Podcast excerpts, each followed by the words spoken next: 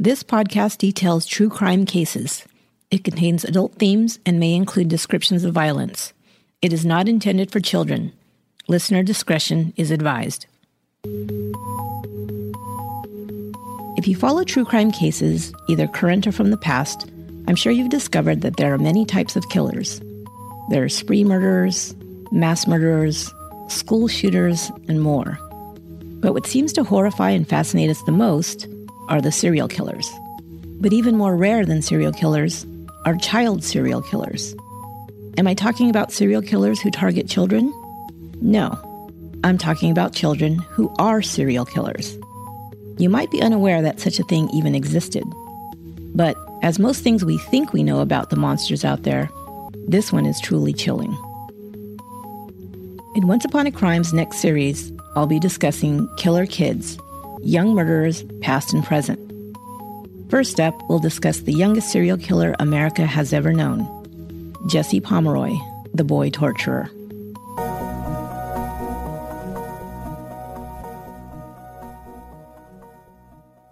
Jesse Harding Pomeroy was born November 29, 1859, in Charlestown, one of the oldest neighborhoods in Boston, Massachusetts, to Thomas and Ruth Ann Pomeroy. His father was a veteran of the U.S. Civil War. He was the youngest of two children. His brother Charles was two years older. Charlestown was home to the Charlestown Navy Yard, which took up one eighth of the land and employed many of the local men. Near the Navy Yard, there was an empty plot of land that backed up to the shores of the Charles River. Some of the town's children liked to go out to the low beach ringed by willow trees or the fishing pole, or just to explore some place less crowded where they could run and play. The only other playground for the children were the city streets themselves, where most of the youngsters ran freely between alleyways, dilapidated homes, and overgrown yards. Charlestown was connected by a bridge across the Mystic River to Chelsea, where many of the yard and factory workers found cheap housing. It was only a short walk over the bridge from Charlestown to Chelsea. In the years of 1871 and 1872, there was a rash of attacks on young boys in the Chelsea area. The police had their hands full trying to figure out who was responsible for these vicious acts on the most vulnerable of their citizens.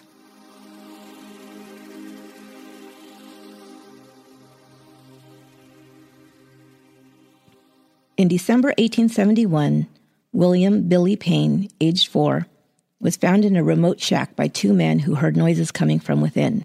They found the boy hanging from his limbs by a rope tied to a wooden beam inside. He had been stripped and beaten. He was too young to provide details to identify his attacker. Tracy Hayden, a seven year old from Chelsea, was found even more savagely beaten. He was also tied up and luckily found before he could freeze to death. He had also been stripped and suffered a broken nose, teeth, and a black eye. He was able to tell police that a bigger boy had offered to take him to the circus that was camped near the outskirts of town. Instead, he had lured him to a remote location where he tied him up and tortured him before leaving him for the elements. That spring, Robert Mayer, eight years old, was lured away by a bigger boy with a promise of sweets. As they were walking by a pond, the boy violently pushed the younger boy into it, holding him down as if to drown him. He then pulled him out and hit him over the head. Robert lost consciousness and came to as he was being dragged into an outhouse. He was then gagged, stripped, and tied to a wooden beam. He was able to detail how the boy then began to giggle and dance around him, hurling curse words at him. He forced Robert to repeat the curse words back. When at first Robert refused, having been taught that this was naughty, the boy then began to lash him with a stick. To get him to stop, Robert began to shout out the curses. His abuser seemed to get more and more animated and excited. Later that day, Robert was found in the outhouse, also nearly frozen. By then, the town and the newspapers had gotten wind of the story about the boy that was going around abusing and torturing younger boys. A $500 reward was posted for any information leading to his capture. The papers alternately called him the demon and the inhuman scamp, but he would be more commonly known by the charming moniker the boy torturer. A Boston Globe article dated July 28, 1872, detailed the boy torturer's deeds. Some details were embellished, perhaps to make a more colorful story. It said he was a big, oversized boy with a massive head, long and sharp fingernails, and red hair and a red beard. The boys were so traumatized by their ordeal that they could give very few details about him other than he was a bigger boy. Bigger than them, certainly, but that didn't necessarily mean he was oversized. But they must have been very traumatized because their attacker, Jesse Pomeroy, had at least one very distinctive feature. He had a cloudy or milky film over one eye. He was often teased and bullied by other children because of it. Some reports also state that he possessed a hare lip, but this is debatable. Jesse's mother and father had a problematic marriage from the start. She was only 17 when she married Jesse's father, Thomas, who was five years her senior, and by her account, he was a vicious drunk who could not hold a job. He would often turn violently on his wife and his two sons, but especially seemed to take his anger out on Jesse. It is reported that Jesse was never an easy child and was often rebellious, so this may have spurred his father's rage, or maybe he was just an easy target. In the summer of 1872, Jesse's father had become angry with him, and Jesse ran out of the house to escape him. Thomas ran after him and, in front of the neighbors, grabbed him violently, dragging him back home through the streets. Once at home, his father made Jesse strip off his clothes and then began lashing him with a leather belt. Jesse later recounted how, when he was only eight years old, his father had taken him to an abandoned shed where he'd made him strip and horsewhipped him as a punishment for some misdeed. It would be speculated later on that this was where Jesse got his ideas for torture and was taking his anger about his own abuse out on smaller, more defenseless boys. After this latest incident, however, his mother Ruth Ann returned home, and when she saw Jesse cowering in the corner, bruised from the latest beating, she threatened her husband with a knife and ran him out of the house. In the 1870s, it was almost unheard of to seek a divorce, but Ruth Ann was determined to be rid of her abusive, worthless husband and filed the paperwork. She then moved her and her two boys a couple of miles away to South Boston to start a new life.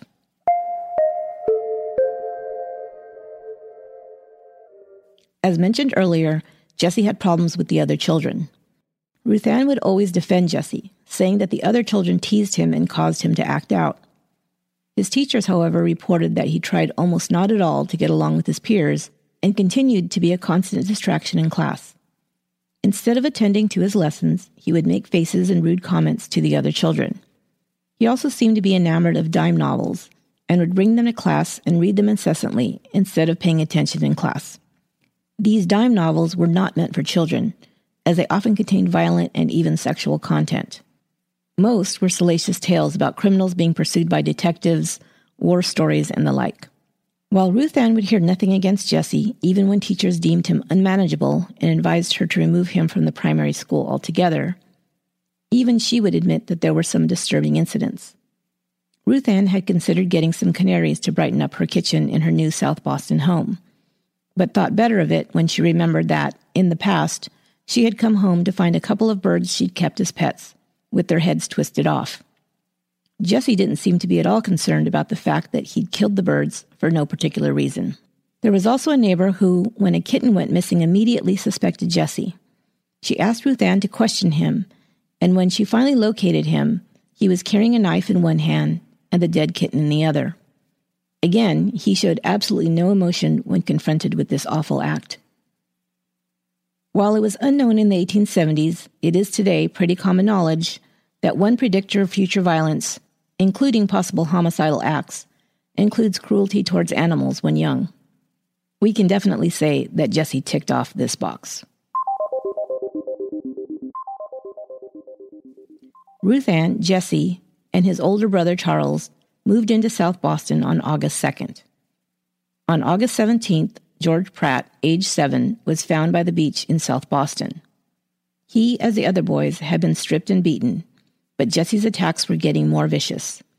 He stabbed a sewing needle several times into the boy and bit his cheek and buttocks. A month later, Jesse kidnapped a six year old boy, Henry Austin. This time, in addition to the usual stripping and beating, he also stabbed his victim with a knife several times. Soon after, he would also attack five year old Robert Gould. Robert would recall that his attacker had a funny eye, white as marbles. Finally, in September 1872, railroad workers in South Boston discovered a naked five year old tied to a telephone post in the railroad yard. Joseph Kennedy had been lured to a boathouse, stripped and beaten. It is possible that Jesse had planned to kill at least the last two boys he'd attacked, but he had run off fearing he might be discovered. He was nearly discovered by the railroad workers, and the boy reports that Jesse had come close to slitting his throat before he was scared off. Joseph also recalled that his attacker had a queer eye and further described him as having a massive head, a heavy jawline, a downturned mouth, and a peculiar white eye. The police officer who questioned Joseph decided to try and find the demon by taking the boy a few days later to the school to search each classroom. They actually walked into a classroom where Jesse was present, but when Jesse saw the police officer, he ducked his head down. The boy did not see him, and they walked out. Strangely, later that day, after school, Jesse passed the police station and decided, out of curiosity, to go inside. Unfortunately for him, the first people he encountered were Joseph with the police officer who was searching for him. The boy immediately pointed him out as his attacker, and he was swiftly arrested.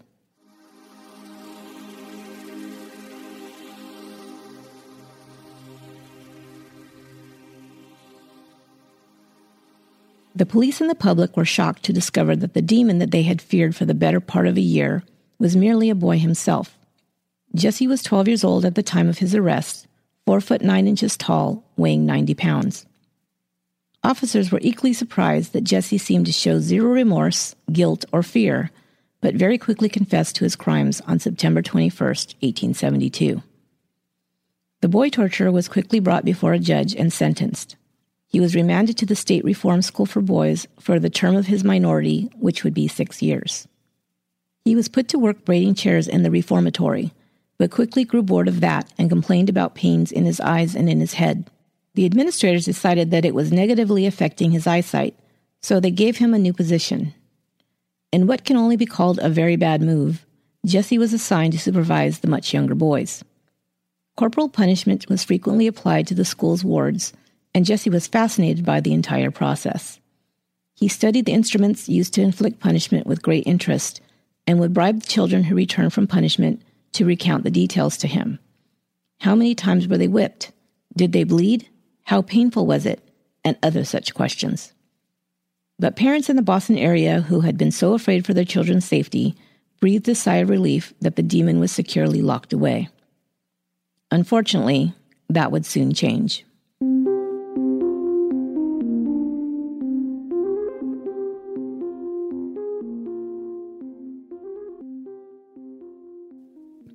Ruth Ann was still defending her son Jesse as a misunderstood and bullied boy who only acted out due to the mistreatment he received from the other children. She was not popular in the neighborhood and was barely making ends meet. Her older son Charles had opened up a newsstand across the street from their apartment, and Ruth Ann had started a small dressmaking shop in the back of the store. In January 1874, Ruth Ann was visited by Gardner Tufts, who worked for the State Board of Charities.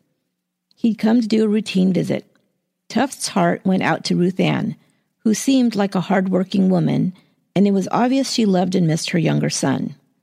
When he made a report to the board, he pled Mrs. Pomeroy's case that she had been married to an abusive man who had beaten Jesse, that she was divorced and struggling financially, and how her older son could use Jesse's help with the family business. Tufts believed that being back in his home environment with his family would be more beneficial to Jesse's reform than a state school could provide.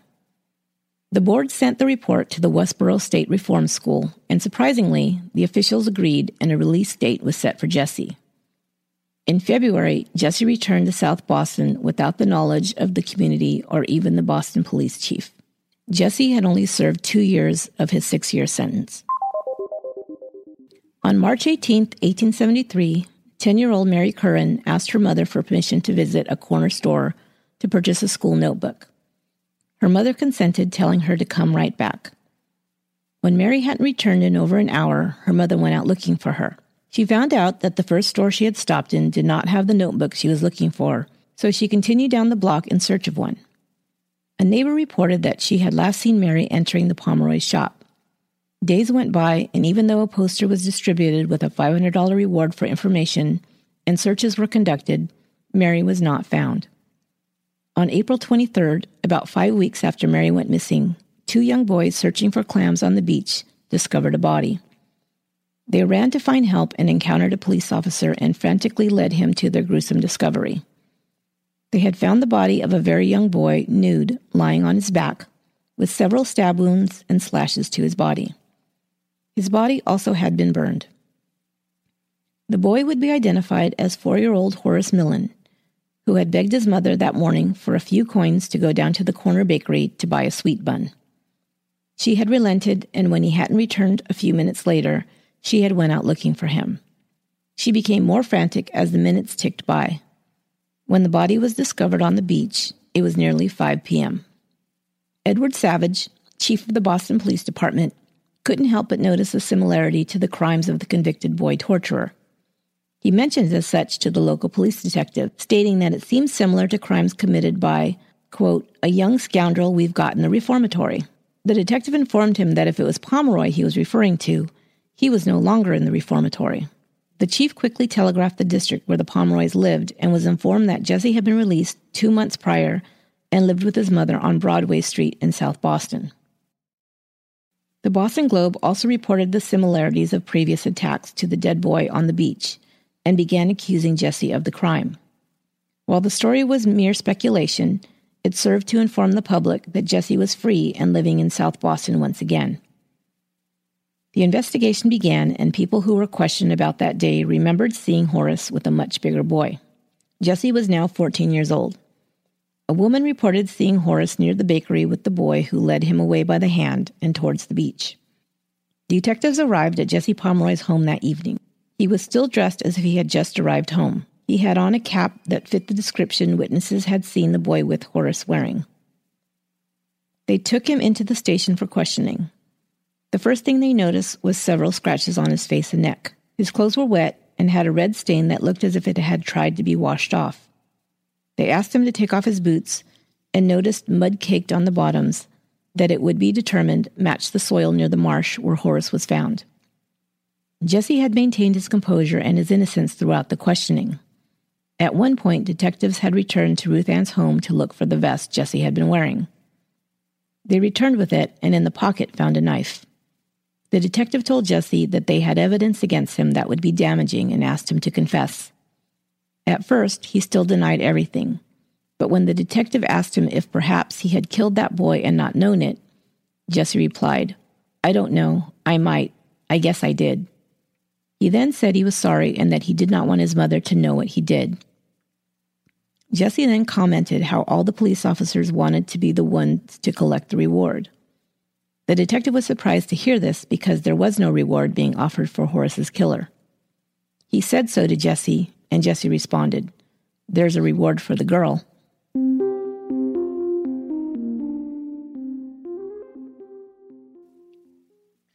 Ruth Ann Pomeroy had vacated the rented shop on March 31st.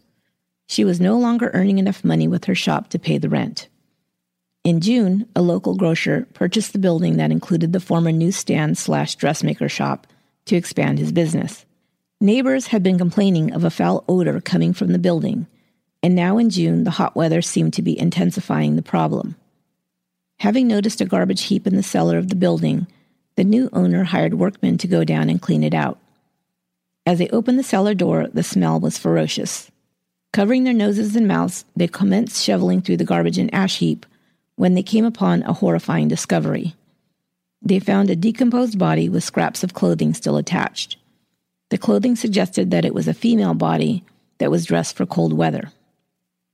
The authorities were contacted and an investigation was launched. It was soon discovered that this was the body of young Mary Curran, who had gone missing three months earlier. An autopsy on the remains revealed stab wounds, broken bones, and a fractured skull. The skull fracture was so serious, it was speculated that she may have been killed by a blow to the head. The age of the victim and the location where the body was discovered, in the cellar of Jesse Pomeroy's family business, sent detectives to question Jesse, who was in jail awaiting trial for the murder of Horace Millen. At first, he denied any knowledge of the murder, until he was confronted with the fact that since the body was discovered in his mother's former residence, she could be charged as an accessory to murder. He then confessed to killing Mary. The prevailing belief was that Jesse Pomeroy must be mentally ill. How could a child inflict such horrible acts on innocent children unless he was insane? Others, though, said Jesse suffered from what was then called moral depravity. In today's terms, he'd be called a sociopath. Or a person who lacks a conscience and regard for the moral or legal standards of society. Some, including Ruth Ann Pomeroy and Jesse himself, would deflect blame away from his deeds by citing his own abuse at the hands of his father, his penchant for gory reading materials, and its taunting by the other children. This may all be true, but it doesn't take into account that his brother, who grew up in the same house with the same father, became a normal, hardworking, law abiding citizen. Nor, while there were always children singled out and teased and taunted by classmates, almost none become murderers. Perhaps Jesse was born without a conscience, or perhaps some perfect storm of factors caused him to act out violently. It will probably never be known. While some still favored leniency for Jesse due to his age, most agreed that he was a dangerous monster who should never roam free again. Many were afraid if he were sentenced to the penitentiary, he would be released again to inflict more harm onto society. A trial was held on December 9th and 10th, 1874, with the Commonwealth of Massachusetts arguing for a verdict of murder in the first degree. He was pronounced guilty on December 10th with a recommendation for the death penalty. Pomeroy's attorney filed an exception that was ultimately overturned, and he was sentenced to death by hanging in February 1875. Jesse was 16 years, 9 months old at the time of the verdict. But while the date for his execution was set, the governor refused to sign the death warrant. A vote to commute the sentence to life was put before the council several times. Twice the sentence was upheld, but the governor still refused to give the go ahead. Finally, in August 1876, a third vote was held, and Jesse's sentence was commuted to life in prison in solitary confinement. He was transferred to the Charlestown State Prison to begin his forever sentence.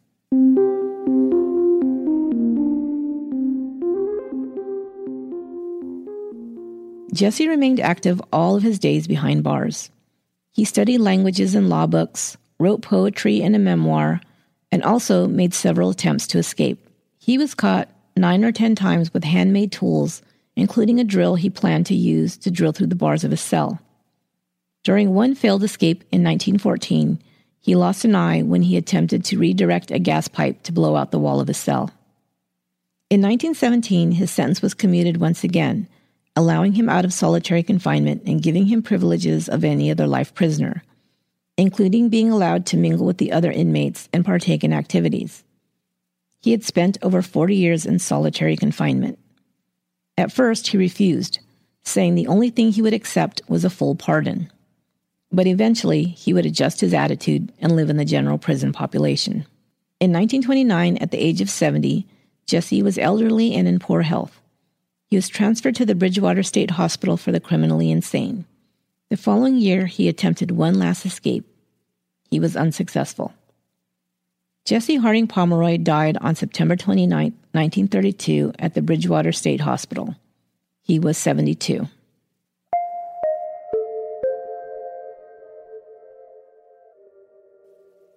So, why is Jesse considered America's youngest serial killer and not just the youngest murderer? Although he was convicted of only two murders, those of Horace Millen and Mary Curran, it was believed that if he had not been scared off, his plan was to kill at least two or three of the last boys he tortured before being sent away to the reform school. But beyond that, Jesse at one time, while incarcerated, claimed to have murdered 27 others. That number, however, has not been validated. Investigators did, however, find the remains of 12 other people around the area near his home. So while the facts of Jesse's crimes may still be debated to this day, many have concluded that he was an unrepentant killer who, without a doubt, would have continued to kill without mercy, motive, or remorse. And that MO marks a true serial killer. If you'd like to learn more about Jesse Pomeroy and his crimes, I'd like to recommend the following books The Wilderness of Ruin A Tale of Madness, Fire, and the Hunt for America's Youngest Serial Killer by Roseanne Montillo. Fiend The Shocking True Story of America's Youngest Serial Killer by Harold Schechter. You may also want to search out the autobiography written by Jesse Pomeroy himself in 1875. You can find it online as it was published as a series of articles in the Boston Sunday Times in that year. In it, he shows no remorse or even curiosity about his crimes and alternately denies them and then says, But if I did them, it was because I was insane. A fascinating, if extremely self serving read. I will provide links on the show page. That will do it for this episode of Once Upon a Crime. Once Upon a Crime is written, produced, and edited by me, Esther Ludlow. To give feedback or suggest show topics, you can find me on Facebook at Once Upon a Crime Pod and on Twitter at Upon a Crime. Please subscribe to the show on iTunes or Stitcher and rate and comment if you like it. Until next time, be good to one another.